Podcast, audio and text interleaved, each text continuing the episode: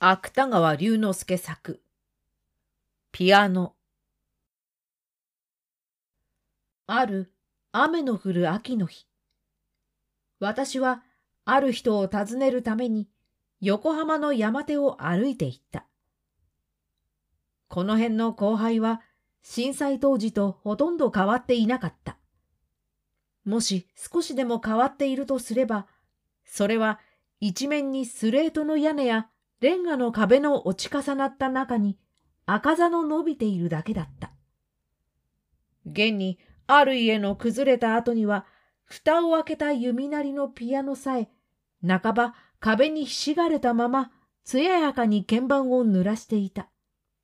のみならず、大小様々な譜本も、かすかに色づいた赤座の中に、桃色、水色、薄黄色などの横文字の表紙を濡らしていた。私は私の訪ねた人とある込み入った要件を話した。話は容易に片付かなかった。私はとうとう夜に入った後、やっとその人の家を辞することにした。それも、キンキンにもう一度面談を訳した上のことだった。雨は幸いにも上がっていた。おまけに月も風だった空に時々光を漏らしていた。私は汽車に乗り遅れぬためにできるだけ足を速めていった。タバコの吸われぬ商船電車はもちろん私には禁物だった。すると突然聞こえたのは誰かのピアノを打った音だった。いや、打ったというよりも、むしろ触った音だった。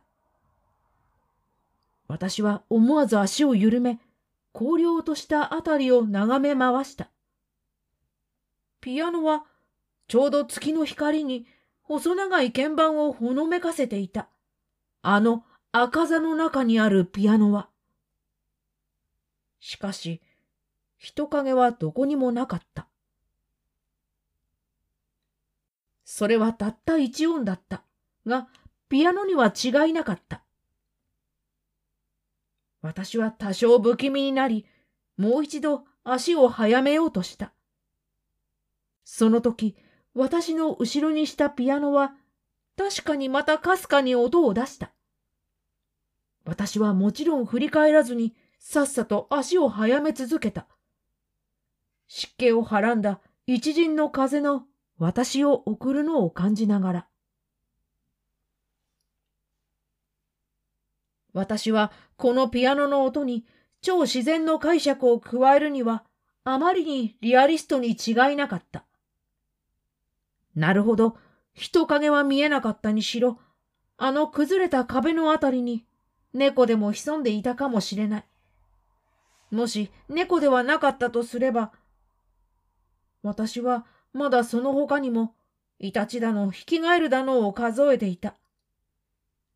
けれどもとにかく、人手を狩らずにピアノの鳴ったのは不思議だった。五日ばかり経った後、私は同じ要件のために同じ山手を通りかかった。ピアノは相変わらずひっそりと赤座の中にうずくまっていた。